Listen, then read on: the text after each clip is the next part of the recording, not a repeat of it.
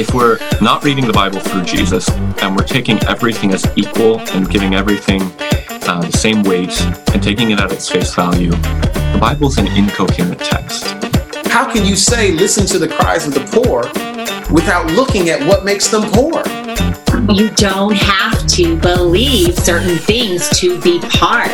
The irony is that you can be pro guns, pro death penalty, pro military, anti environment, and still say you're pro life. But people get really uncomfortable. It's like they want to have their religion and they want to have their porn. They want to do both. I don't think any form of Christianity deserves to survive and thrive if it doesn't come to terms with the racism of our past. When we really tell the story of Jesus, we find a God who comes to the point where it has all collapsed. If a good teacher is to get a student to get the right answers on the test, and if Jesus was supposed to get us to get the right answer for when we die, then can we just be honest and say, not a good teacher?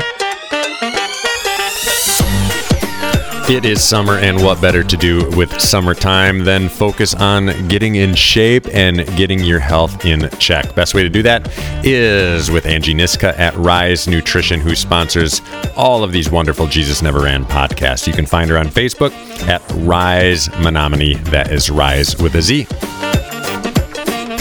Hey, friends, good to be with you today. I'm your host, Matt Kinzera. Welcome to the podcast. If you are new, if not, welcome back to the podcast. Well, we talk about all sorts of things regarding faith on this show. And today we just thought we'd bite off something kind of small like the conversation of who is God? A good chunk of what I do for a career is create content, whether it's for this podcast or for other organizations that I'm working for. It's just create, create, create. And I love that. It's one of my favorite things to do, but I'm not going to lie. Sometimes sometimes you just start running out of ideas. Sometimes you feel like you can't possibly talk about something else. So I was in one of those spaces as I was preparing for this episode, and I'm not going to lie, it's a beautiful day outside, and I have this big window in my office. And so I felt like that little kid that's in school towards the end of the year, you know, when you're staring out the window, wishing you could be anywhere but the space that you are in. You just want to be outside, even though you're stuck inside. So I was feeling a little bit like that. And so I, you know, I, I did what you do when you're struggling to come up with a concept or an idea. What do you do? You Google it, right? So I was doing some research for this podcast. I started looking into what people are interested in concerning faith. And my perception is that the best place to look, of course, is, as I said, Google. Now, when you look up and you look into some of the top searched topics on faith, What's surprising to notice is that the most searched questions in regard to faith are really some of the most simple questions. The top one is, What is love? Now, I don't know if that's just a faith question, but that's what came up. That was followed by, What is the Bible? And then, really, toward the top of that list is what I would say is maybe the most basic of all questions, which is simply, Who is God? Now, as much as we often want to dive deep and explore, I think it's vital that we consider some of the most basic of questions regarding faith in our faith journey. The truth of the matter is that how we answer the most basic of questions will, in so many ways, frame all of our thinking. So, how we answer those basic questions will absolutely frame how we answer the questions that we're digging deeper into. Some of the questions we talk about on this podcast are greatly influenced by simply how we view God. Who is God? So, again, on this show, we've done a fair amount of work talking about love. We've done a ton of episodes about looking at the Bible and how to view the Bible. But we really haven't done the work of asking the absolute most basic of all questions, which is, again, who is God. So let's give it a shot today.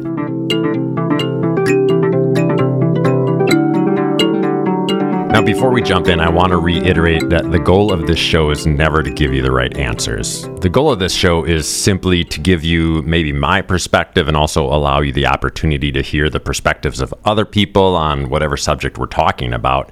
And then my hope is that you, as the listener, would take what makes sense to you and then simply throw out what doesn't. Because I'm not going to lie, I'm not right. I mean, some things I'm probably right about, some things I'm probably wrong about. I just give you my perspective, as do all the guests on this show.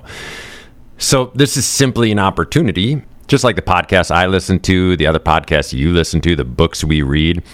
It's just all helping us define what it is that we believe personally. And the great news is that your belief system can be ever changing and ever evolving, which which is a stark contrast to what nearly every Christian tradition would say, right? I grew up Catholic and then I moved into the evangelical church, and I always had this this feeling that the goal was to believe right, to have the correct belief systems. I think the churchy word for this is orthodoxy, which basically means correct belief. So instead of focusing on the right things to believe in, I feel personally that we may be better off to evaluate how whatever it is that we believe causes us to engage with and in this world. So, what is the result of your belief system? Based on what I believe, how then does that cause me to live? How then does that cause me to treat other people? Am I a better person based on what I believe? Or is the opposite true? Anyway, I digress. So, back to the question at hand Who is God? One way that we learn is by what we see, just visually what we see as we go through the world. So, often our view of God is really first affected by some of the early images of God that we see in our lifetime. When I was a Christian youth speaker back in the day, I used to begin one of my messages by asking everyone in the audience, before we got started, I would just ask them to draw a picture of what God looked like, and then I'd give them time to do it. And then at the end of that message, I would always collect those pictures because I was really interested to see what people drew. The first thing that I noticed is that the God they would draw was almost always the same ethnicity as they were. So they, if they were white, they viewed God as white. If they were Latino, they viewed God as Latino, etc. The ethnicity was almost always the same as the person who was drawing. That kind of makes sense, right? Second, God was always a man. I cannot recall a single time when one of those young people drew a picture of God as a woman. Third, God was always old. so he's always this old dude. And then finally, and this is maybe the, the most interesting part. Finally, God was never smiling. He was just this serious dude all the time. None of these things, in and of themselves, are necessarily concerning. They're simply interesting. But where that idea came from actually was my own life. I, as I mentioned, I grew up Catholic, and not only did I go to Catholic church, I went to a Catholic school all throughout grade school. It was a school called Immaculate Conception, or in layman terms, Divine Impregnation, which is just a phenomenal name for a church in a school. Think about just just the name of that school brought so many questions to my mind at a, at a young age and you wonder why i'm doing what i'm doing now so the school it was really small i think there was like six or seven people in each class and so there was only four classrooms in the entire school and on the wall between two of those rooms was a larger than life size picture of Jesus. I know we're talking specifically about God, but there was this larger than life size picture of Jesus. And as you can probably assume by where we're going with this conversation, Jesus was a white man. And I should add that he was a very attractive white man. A very attractive white man. Now, in my younger years, when my hairline was closer to the front of my head than the back of my head, like it's starting to go now, I used to have longer hair. I would let my hair grow out a little bit. And I often, like I do today, I sported at least some facial hair. I can't grow facial hair well, but I, I always felt like I needed to try. So people would often say one of two things to me either that I look like Tony Hawk, who's a famous skateboarder, which I still get to this day. It was just like a year ago when I was in a, the parking lot of a restaurant by myself, and someone came up to me. They had these huge eyes and this big smile because they totally believed I was Tony Hawk. They had their cell phone in their hand, totally ready to get a picture of me. And it was maybe, and, and I've disappointed a lot of people in my life. I don't know if I've ever disappointed a person like I disappointed that man in the parking lot. He just went away just totally discouraged. it was kind of sad. Anyway, the other thing people would always say to me, especially when I had longer hair, is that I looked like Jesus. So, look at the photo for this podcast and you will see what many Americans believe Jesus to look like. Apparently, it's a tall, skinny Polish guy with a big nose. so, that's a bit about Jesus. But again, let's dig into this idea of talking about who is God.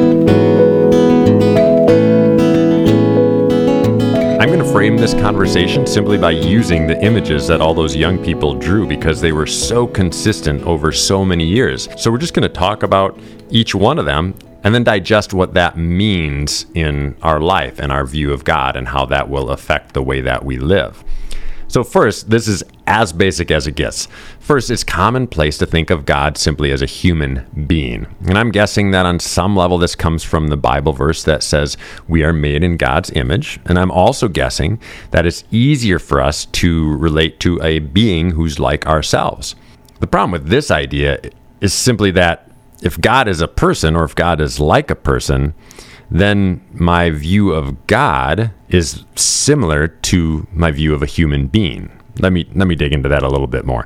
If I think of God as a human, then there's a danger that my understanding of God will be limited by my understanding of human beings. Now, I certainly understand the temptation, even the benefits, I guess, of viewing God as a person. But to me, I guess, and I'll only speak about myself, to me in my life is really, I would say, proven to be detrimental. And one of the main reasons it's been problematic is that if God is like me, then I must be, wait for it, one of the most important beings on this planet. If I'm like God and other beings are not as much like God, then I put myself at the top of the hierarchy. If I'm at the top of the hierarchy, then pretty much everything else should revolve around me, and I should use everything else for my benefit. Why wouldn't I? I'm like God. If I'm like God, everybody everything should be for me. This is a bit of the space that I think we find ourselves in in our relationship to this planet. Examples could be like the way we use fossil fuels to benefit ourselves, the way we treat animals, especially when we're talking about animals as used for food. Even the way we farm, like all of this is with this concept that we're the most important. So everything else is subjugated to us, and everything else kind of has to serve us. And the more effective, quickly, and cost effective that we can do that, the better. That's kind of, I think, I think it feeds in. I think this concept of God as a human being feeds into that. If God is not a human, well, then what is God? I don't know. I have no idea. You don't know either. and having no idea actually helps me to live in the wonder of God and to live in the mystery of God. So I was having a real similar conversation as we are today with my friend Scott Jenkins, who's the founder and creative director of Celtic Way. And we are discussing this idea of God and how to view God and even what to call God. And he talked about this idea of choosing to use the word presence when talking of God. And I, I just, that just struck such a chord with me because his idea is that the presence of God is everywhere and that it's in everything. Oh, that's so brilliant. And I've started adopting it for myself because it broadens my perspective of who God is. If I view God as a human being, if I view God as any way, shape, or form like myself, that is an extremely limiting view of God. God, like a human being, is limited. But God, as the presence that is everywhere and in everything, uh, that just expands the idea of God so much.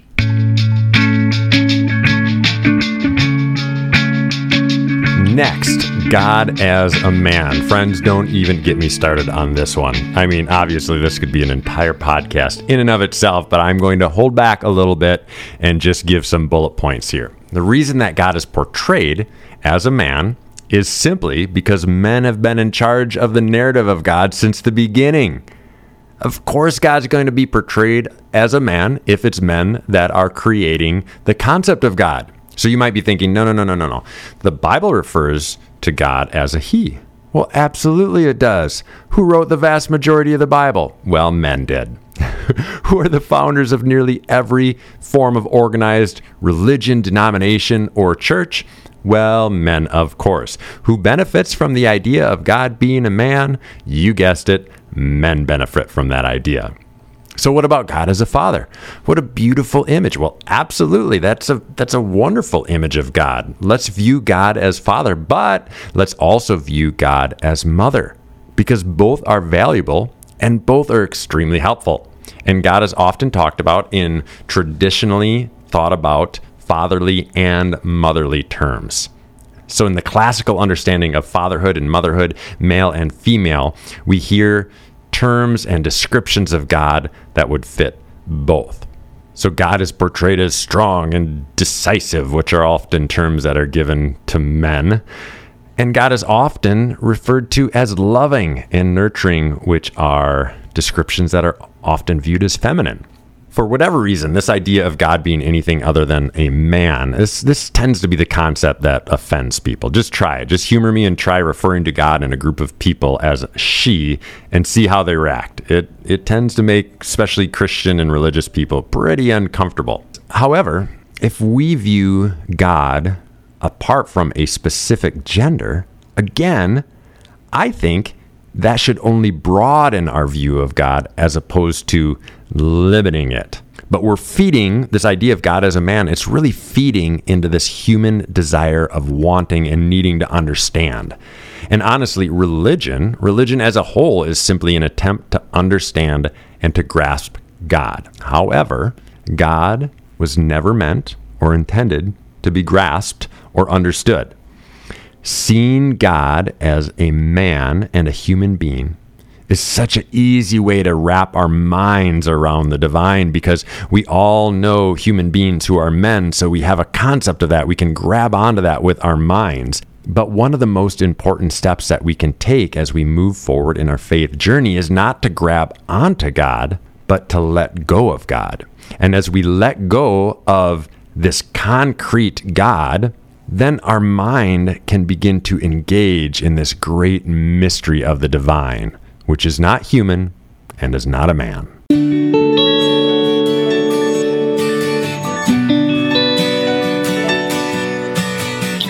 As I mentioned, the other thing that those teenagers at those youth camps would draw is they would always draw a picture of God as old. And this simply falls in line with the same ideas of God being a man. I'm guessing that we simply view God as old because faith is old, the world is old, the Bible is old, so God's been around for a bit. And if someone's been around for a bit, they must be old. So that's where I think we probably get this concept of old. And I also, on top of that, I guess, I also think that the idea of God being old is probably tied into the idea of people who are older being wise and being holders of authority, right? When we picture people who are older, think about grandparents or elders in your church, maybe. You consider these people to be wise and you consider them to be people of authority. And so I think the same concept really goes into this thought of God being old. And I certainly think viewing God as a wise and authoritative being is good, right? But again, and this will be the theme for this whole podcast, but again, this view will only limit God because there are most certainly benefits to the general characteristics of people who are older. And I think in our country, we don't do a good enough job of leaning into those characteristics. Too often, we don't glean from all this wisdom that people who are older have in our culture. And we often lift up people who are young in our world. And I do think that's a problem, but that's not what we're talking about here. So, yes, people who are older, there's general characteristics of those people that are very beneficial. As there are also general characteristics of people who are younger that are beneficial, right? So God is neither young nor old. God maybe is young and old, or at least has all the characteristics of somebody who is young and old. And if we view God as old, once again, we're limiting God as opposed to expanding our concept of God. So God as a human being, is limiting. If God is a male human being, we are limiting God even more. If God is an old male human being, we are limiting God even further. Do you see how this is going? Every characteristic we want to put on top of God limits God even further. This is just us trying to grasp the divine. I get it. But what it's doing is it's giving us a tiny picture of this God who is so grand, so expansive, and so beyond our ability to comprehend.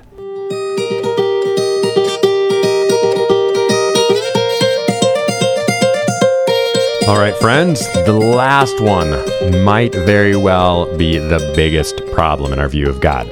God is almost always portrayed as serious, if not downright angry. Honestly, have you ever seen a picture of God with a smile? Jesus, sure, we see that dude smiling, but I'm talking about our view of God. The old white dude never smiles. Seriously, pause this podcast right now and just go and Google God. Angry white older man, right? Point should be made based on that Google search that I actually did. A point should be made that our image of God is very much influenced by artists' renditions of God we are indeed influenced by what we see. So, if God is so damn serious and we are meant to be the image bearers of God, then a good Christian should be a serious Christian. This is why most pastors have to, speaking of Google, this is why most pastors have to Google jokes to start their sermons with. It's because they're too serious themselves to actually come up with something funny on their own. I'm kind of in a Google mode today, so I mean, seriously, go right ahead. Google jokes for sermons. It's a thing. It absolutely is. When talking about faith, one of the worst things we can do, I think, is to take ourselves too seriously because it, we're not going to figure this out. This is, isn't about figuring it out. It's a journey, and we're just we're just along for the ride it shouldn't be lost on us. It really shouldn't be lost on us that Jesus' first miracle was for the purpose of making drunk people drunker at a wedding party. You have to know that Jesus was standing back just giggling after he did it. And, and, and, and, and you know Jesus was probably partaking in that really great wine that he just made. Yet religion says, don't you dare have fun. Religion says, don't drink, don't dance, don't party. Be a living sacrifice pick up your cross daily. Be thankful that God killed Jesus instead of you. I'm not going to lie, that all sounds terrible. And if that is a representation of God, well, I think I've had just about enough.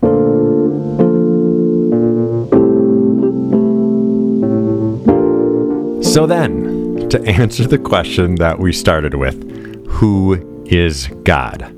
My answer is who the hell knows? And that's the point. However, understanding who God is not may just be as important as pondering who God is. As we continue on our lifelong quest of asking this question, this question of who is God, let's be careful not to limit God by viewing the divine as something very specific, like a serious old white man. Let God be what you need God to be. And as long as that God is helpful, and as long as that God is helping you become the most beautiful and the truest form of yourself, then that God is good. And again, be okay with your picture of God changing. Let it change from season to season. Let it change from day to day. And let the mystery of God and not the understanding of God be your guide. Blessings, friends. Until next time. Thank you for listening to another episode of Jesus Never Ran. As always, you can support this podcast by subscribing to it, give it a five star rating, and write a review.